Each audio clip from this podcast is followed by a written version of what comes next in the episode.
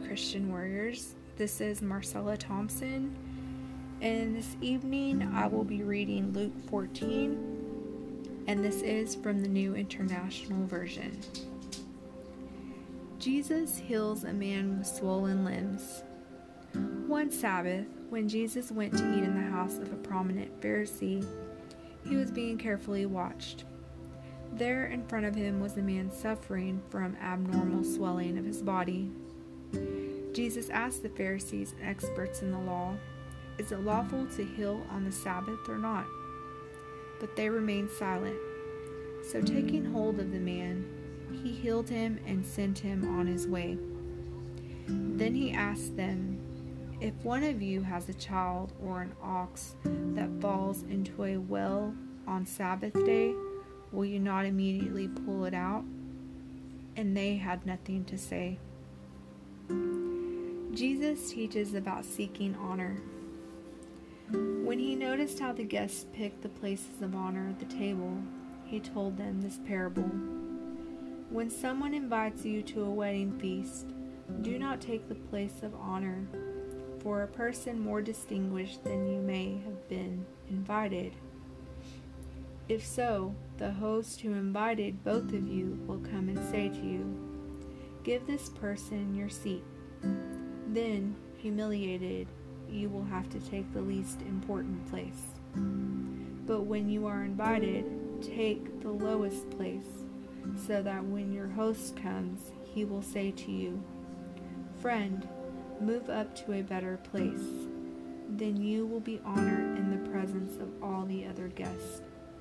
For all those who exalt themselves will be humbled, and those who humble themselves will be exalted.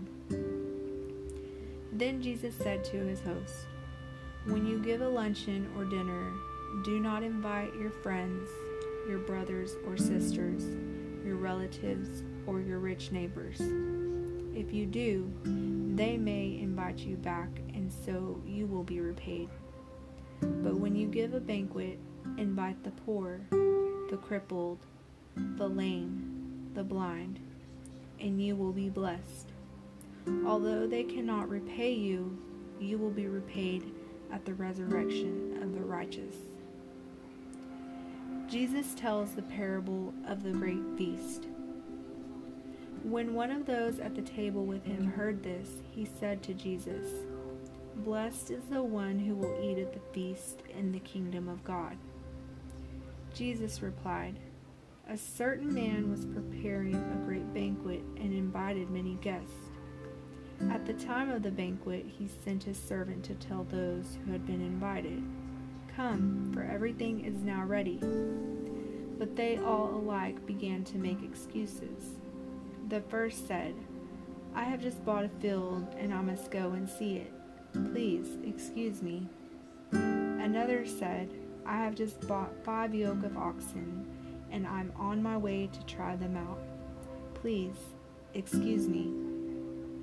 Still another said, I just got married, so I can't come.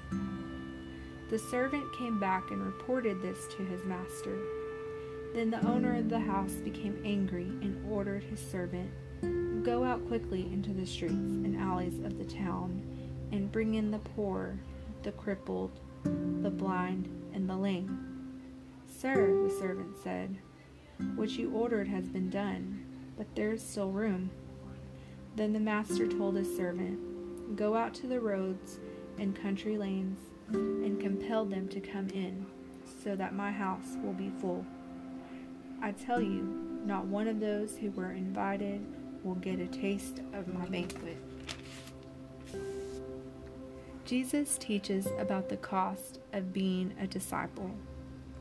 Large crowds were traveling with Jesus, and turning to them, he said, If anyone comes to me and does not hate father and mother, wife and children, brothers and sisters, yes, even their own life, such a person cannot be my disciple.